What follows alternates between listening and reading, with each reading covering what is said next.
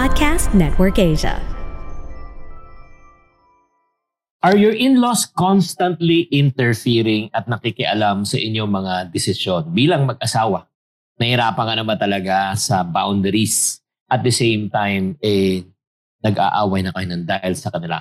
Kung yan ang nararamdaman nyo, naku, huwag kayo mag-alala, hindi kayo nag-iisa. so we are going to talk about on how you can really manage relationship with your in-laws and how you can live a happier married life.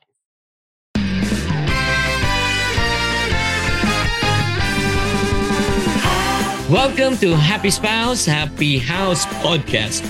Ako po si Chinky Tan. Ako naman po si Coach Novi. Nandito po kami, building strong relationship, one family at a time. Dahil kami ay naniniwala, bawat pamilya may pag-asa.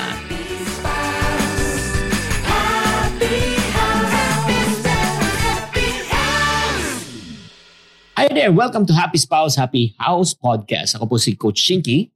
Ako po naman si Coach Novi. Magandang araw po sa kaning lahat at maraming salamat po for choosing to tune in with us. Ayan. Nako mahal, very hot topic, no? In-laws.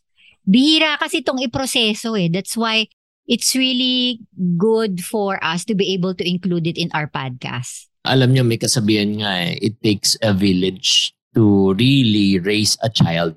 O, ang ibig sabihin niyan, kailangan talaga hindi lang mag-asawa, kundi buong pamilya.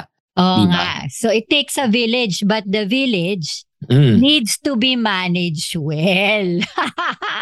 Eh, alam naman natin yun eh. Pero syempre, pag kayo kinasal, eh, ang pinag-uusapan natin hindi lang kayong dalawa, kundi kasama na yung magulang mo, Yay. mga magulang ko, ang tawag niyan, mga ano yan eh, family incorporated. Oo. kasama ni sister-in-law, brother-in-law, cousin-in-law, ang dami niyan lalo na sa so on pamilyang and so Pilipino. forth. Yeah. So, may mga good side and bad side yan, di ba? Lalo na kung, syempre, ah, may mga nakikialam, hindi naman nakikialam dahil gusto makialam, nakikialam dahil concern lang. Yeah. So, yan nga, pag-uusapan natin, paano ba mag-create ng mga tinatawag na healthy boundaries. So, oh, sobrang importante ito kasi mahal. Sometimes we don't notice na meron na tayong mga namamana. Whether are good or bad, alam mo yun, attitudes, everything that stuff, na minsan nadadala natin sa pamilya, di ba?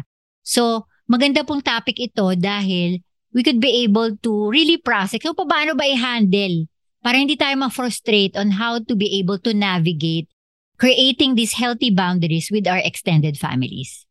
umpisa na natin sa number one. na kung may mga issue na kayong ganun, ah, I suggest na mag-usap na kayo na mag-asawa to address these concerns early. So, like for example, ah, ah, ako, ginawa ko naman yun eh, di ba? Nung kinausap ko yung magulang mo at saka yung mga Magulang mo kapatid rin, di ba? Anong ginawa mo nun bago tayo ikasal? O yun nga, Paano mo kinausap si mama and papa? Oo. Hindi, ah, before naman yung magulang ko, siguro I reassured muna na yun nga, yung family mo, that ah, my intentions are good. At the same time, sinabi ko na I will do my best no to really ah, yun nga, maintain the relationship. Hindi ko na nakawin. Hindi kayo mababawasan kundi madadagdagan kayo. 'Di ba ng kapamilya, 'di ba? So and likewise, ah, I also reassured my parents also na ganun din, no. Pero syempre naman, part of that assurance, I address also the boundaries. Sinabi ko na. Tinanong ko na kay mama at papa during that time just in case na ako ik- ikasal, will you still oblige me na to to help and support you? Buti lang sinabi niya, no, you start your own family. We can take good care of ourselves. Pero yun nga, nung pag sinabi niya ng ganun, kaya nga nagkaroon ako ng relief. Pero pag sinabi nila na I need to be obliged, baka hindi ko ituloy ang pag-aasawa ko. Yay. Which, ikaw ang nagturo sa akin noon, I still remember, to talk to my parents, to talk to my brothers and sisters, kasi po sobrang laki ng pamilya ko. and likewise, what I did also with Chinky's family, no, and assuring them, kasi alam mo, importante po na ma-assure po yung in-laws natin na we value them. We value Mm. their thoughts and we need to be authentic with our relationship. Kasi ang goal po natin is not to have competition, yung spirit ng competition, di ba mahal? Kailangan collaboration, kahit different views from different backgrounds, kailangan maintindihan ng in-laws na hindi ka kaaway. Ayan. And for our next point on how to create these healthy boundaries with your extended family, lagi po natin i-make sure na we need to always communicate to our spouse regarding our extended family. O kailangan pag-usapan nyo, especially when it comes to money matters. No? Kunyari, may mangungutang na mga kapatid, magulang, ano yung stand nyo? Huwag nyo nang hintayin. It's bound to happen. Kaya kailangan, pag-usapan nyo na. Ano yung boundaries? And me and my wife, we made a decision na talagang hindi Sobrang kami importante po to. Hindi lang pera, Diba? no? Kasi you need to avoid na magkaroon kayo ng away ng asawa mo. 'Di ba? Ah, saka kailangan din niya maintindihan eh where where are you coming from and where are your siblings coming from or your mother is coming from para maintindihan niya especially sa mga nakikinig sa atin na mga bago pa lang mag-asawa ha. So, kailangan lang po at the end of the day dahil kayo po ang mag-asawa, kayo ang magkakampi. So always communicate it well to your spouse. Walang mga secret-secret. Di ba, mahal? Exactly, exactly. Kaya nga, iwasan nyo yun, di ba? And then, uh, syempre, kung may nakikialam naman or let's say may nag intrude di ba? Anong dapat ang reaction mo? Number Yeah. three, keep your cool. Relax. Cool ka lang.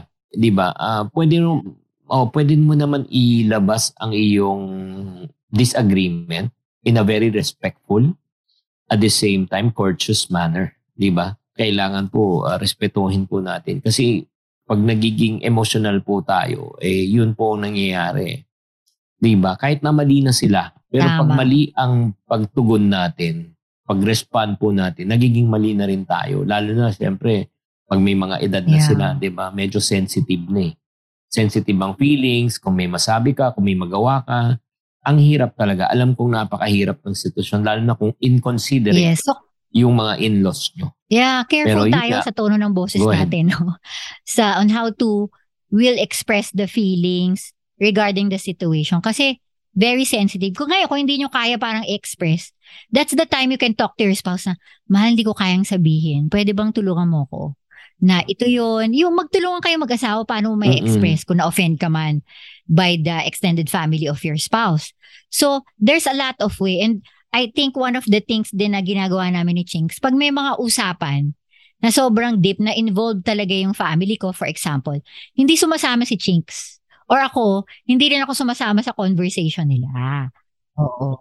mm Eh kasi parang family issues nila yun eh. It's not because that wala akong pakialam, pero ang point ko lang, they need to settle it on their side. And likewise, on our side, that, that has been already our rule. Kaya medyo maganda rin. Hindi Tama. rin kami nagiging emotional. Kasi minsan, pag nakikisaw-saw ka, ma- mai-irritate ka at mapiprejudge mo na yung mga kapatid at mga kamag-anak ng Oh, asawa I mo, realize which is na kasi, good. even Diba? though you mean well, iba kasi yung dating sa kanila. So, I really suggest na you relax ka lang. Try to, if you think you're gonna getting emotional, you talk to your spouse at magtulungan kayo. Ayan, next na tayo, mahal. Eh paano naman, kunyari naman, di ba, yung may mga minsan naman mga magulang o mga lolo-lola, eh madalas Ayan. bumisita sa bahay na hindi na hindi na imbitahan o hindi nagpapasabi. Kaya nga, very important, number four, what do they need to do, man? They need to really create ahead of time yung tinatawag nating healthy boundaries. Kami, I still remember, no? Kasi when we Mm. went to 14 couples, may mga nag-advise na sa amin yan. Siyempre, alam ko, no, na meron talaga tayo bilang Pilipino na nakasanayan na na magkikita every Sunday or magkikita every Saturday na dapat every week. Alam mo yung ganun. You have to let them understand na Mm, there will be changes, no? Para meron, hindi sila aasa. But then again, makikita rin nila na importante sa'yo yung prosesong yun.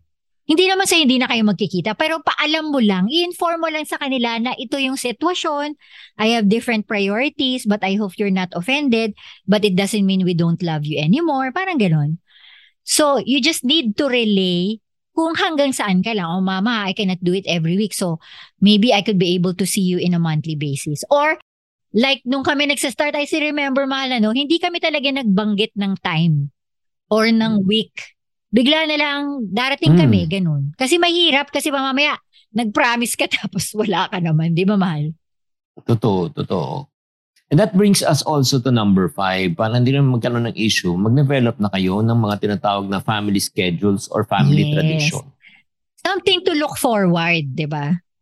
O kunyari, like for example, o uh, kunyari pag uh, yung 24 ng gabi ng December, Ayan. saan kayo? 25, saan kayo? 'Di ba?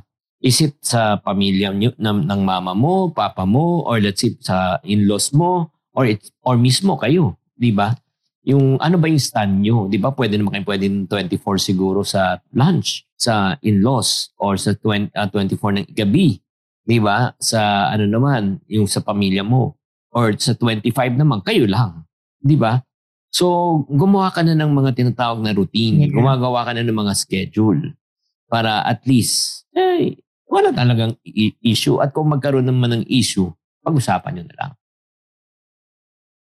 Yeah. Kaya kami talaga really works. Eh, sometimes, well, in our schedule, we make a yearly plan. So, yung mga birthdays, eh ako pito yung kapatid kong kailangan kong bigyan ng atensyon. So, dapat kailangan ko ma-plot yun within a year. So, sometimes then when we have to travel in a very important occasions that we have in my side of the family, I will tell them ahead of time. Like for example, I'm going to September abroad, for example, ay my mom's birthday. So I have to tell her na, ah, mom, I won't be here. So you, again, communication is very, very important. But then again, make sure na hindi pa rin mawawala at ma-maintain mo pa rin yung family tradition. Kasi show of respect yun. Di ba, mahal? Tama. And then once na nag-usap na kayo, 'di ba, di- gumawa ng schedule, make sure na nagkakaisa kayo parate. 'Di ba? Ang sa schedules nyo, That's sa pag, good. ah, pagpapasya nyo, sa desisyon nyo, 'di ba? Kasi pag nakita nila na united kayo, medyo mahirapan eh. Kaya nga, let's make it a rule. Pag in-invite kayo, oh, may, may ano tayo, outing tayo ng ganito ah. Oh, pwede kayo pupunta. Rule of thumb namin, ang sagot namin parati, sige, pag-uusapan namin. Oo. Ah, kahit na nandun siya sa harap ko, hindi ka, hindi ako oo, hindi siya oo. Yes, that's good. Kasi ano eh, pagka umuo na, di ba? Tapos yun nga, may, baka bigla na lang may tumingin. tumingin. If, sa totoo lang ah, honestly ah, kung nakakapatay lang ang tingin, marami ng asawa ang namatay. O, pero, Bakit? Hindi totoo yan. Ba't, no, oo. ba't ka sumagot ng ano, di ba? Ba't ka nang oo na hindi tayo nag-uusap, eh may schedule din ako, di ba? Ang hirap ng ganun. Yan Matakot ka sa tingin. issue. Eh. But anyway, nakakatawa lang. Pero by the grace of God, dahil ngayon magto 24 years na kami, nakuha na namin yung rhythm. But at the end of the day, no, we really have to show them that kayo mag-asawa, there's power in the agreement. Laging kakampi. Like for example, alam ko lalo na pag maliliit pa yung mga anak mo, Mm. so may style yung ano, nanay at tatay mo ng pagpapalaki, eh may ibang style din yung kabila. So sometimes, may mga decision, hindi dapat ganyan-ganyan. So may mga Mm. echo-echo yan na comment. Make sure na hindi lumalabas na, oo nga eh, wag mo gaganunin. Kumbaga, make sure na, oo nga, thank you for your advice, mom. Thank you. Sige po, we'll talk about this with Chinky. Thank you for your advice. So, ganun. You also protect one another. No? In terms of mga major and minor decisions sa pagpapalaki ng anak or whatever criticism or comments that they have within your family. The goal is kayo, pinoprotektahan yung isa't isa at hindi sinisiraan ng isa't isa. Ayan. Tama. At ako ay makikiusap pag kayo ay bumisita sa mga in-laws nyo. Dapat naman, Ayun. no offense man, may pakinabang ka. Oo nga.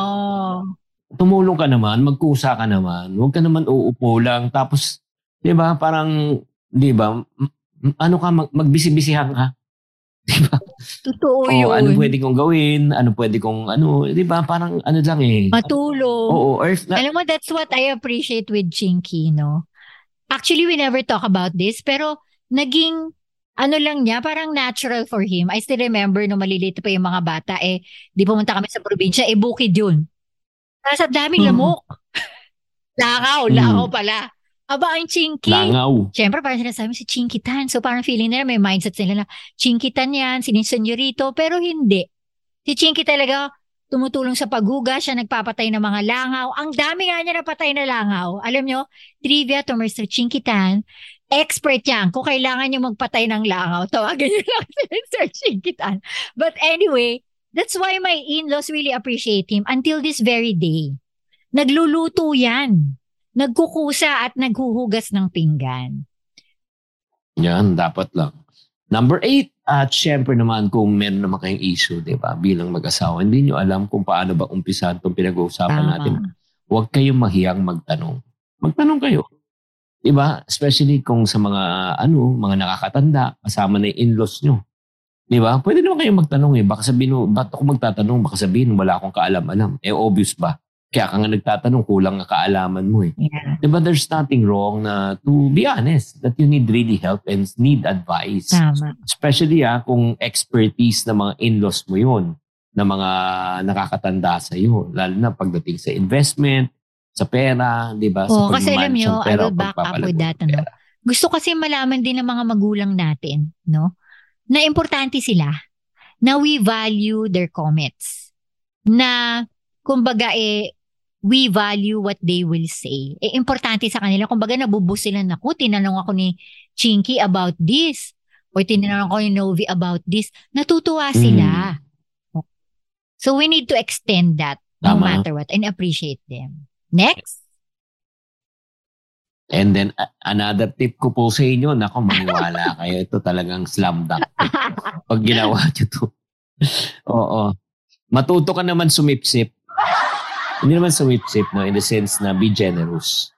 Di ba? Ah, isama natin yung mga ating mga in-laws sa mga mahalagang mga events sa buhay natin. Like especially para kay mama, di ba? Mahalaga na kasama siya sa mga ballet, di ba? Ni, ni Destiny, di ba? Tapos, ah, ano yun eh? Like for example, kakain kayo sa Sunday. Si mama ko Mm-mm. kasi ngayon kasama namin sa bahay. Pag kakain kami, kasama siya. Di ba? Hindi pwedeng hindi siya kasama. Di ba? Yung parang ah bigyan siya ng halaga. Bigyan siya talaga ng oras. Di ba? Importante yun. At syempre, kung hindi mo naman pwedeng isama talaga yung magulang mo or let's say in-laws mo, sabihan mo. Hindi, hindi yung bigla na lang nawawala sa bahay. Pero warning lang ha, baka naman you're too much na naman naiwan. ano proving yourself. Baka nangungutang ka na para lang feeling mo, oy, ha, I- I'm generous. Lilibre ko yung lahat. So hindi naman ganun, no? Hindi naman kailangan maging yung generous na sinasabi namin, hindi lang tungkol sa pera, but with your time as well. No? Madaming ways to be generous, but Mm-mm. it's something again we will go back pursuing that you value them and they're important in your lives. Okay? And then another idea na makakatulong to sa inyo no uh, in order for you to appreciate your in-laws is to make their impact obvious. Yung parang i-acknowledge mo lang yung mga maliliit na ginagawa nila. Come on. 'Di ba? Yung pag-aalaga ng bata, 'di ba? Nakakatuwa lang kasi to recently nagdebo yung anak ko si Destiny. Eh si Mama nasa 83 na ba si Mama or 84? But Mm-mm. you know, sobrang lakas pa niya and then she went to me in that event. Sabi niya, "Ah, Novi, meron ba akong matutulong? Sabi ko, Sobra ko nabi siya, yes mama, meron. An- anong kailangan ko matulong? So siya, siya yung naggayat ng apple. Siya yung, Mm. alam mo, ang galing-galing magluto na. Mas magaling magluto po sa akin. Pero, grabe lang yung gesture niya on how to ask. And I really appreciate that. And I told her, Ma, thank you so much for helping us. Hindi namin magagawa yan kung hindi mo kami tinulungan. So, Mm-mm. make it in a way na ima-magnify mo yung worth niya. Di ba, mahal? Tama. Guys, ito lang ah, as we uh, shared with you these ideas, no, we're not trying to say na talagang you try to conform, you try to please your in-laws and other people.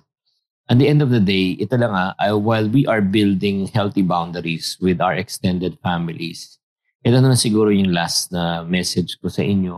Huwag niyong kalimutan din kung sino kayo. Kung sino kayo bilang individual, kung sino kayo bilang mag-asawa. Hmm. Diba? Tatandaan mo ang mga in-laws mo at saka yung mga kamag-anak mo ay, ano, hindi mo makakasama yan araw-araw. Ang makakasama mo pa rin araw-araw, ikaw, sarili mo, asawa mo, at yung anak mo. Di ba? Kaya kailangan eh, yung identity mo rin, hindi dapat mawala. Ang pinaka-worst na mangyari, magkaroon tayong tinatawag na man-pleasing spirit eh.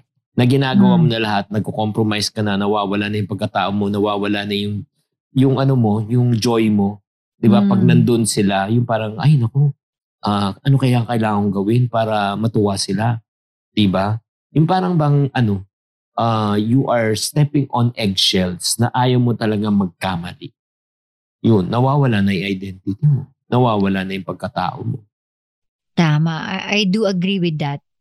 That's why also, kaya namin to ginawa ni Chinky. Kasi we also have to remember with what really matters most. Siyempre, itong mga magulang natin, mga in-laws natin, we have to remember, hindi natin mapapangasawa, mapapangasawa natin kung wala sila. Di ba, mahal? Tama. So, we need to realize that they are important in a way that we are making intentional nurturing our relationship with our in-laws. Vital relationship. Kumbaga, we encourage. Kasi nakikita rin ng mga anak yan how we relate with our in-laws eh. Di ba mahal?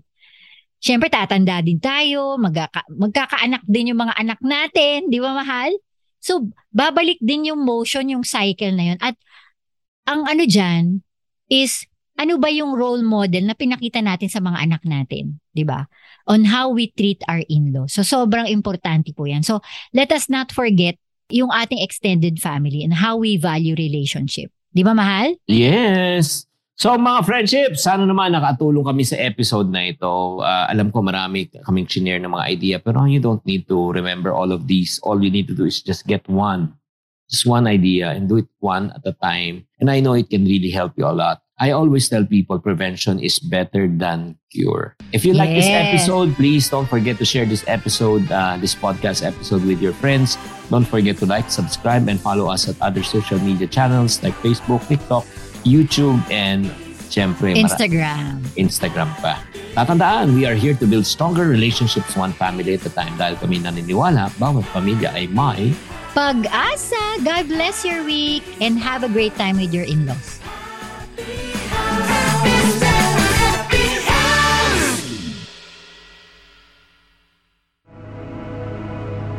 The views and opinions expressed by the podcast creators, hosts, and guests do not necessarily reflect the official policy and position of Podcast Network Asia, the hosts of the program, or other programs of the network.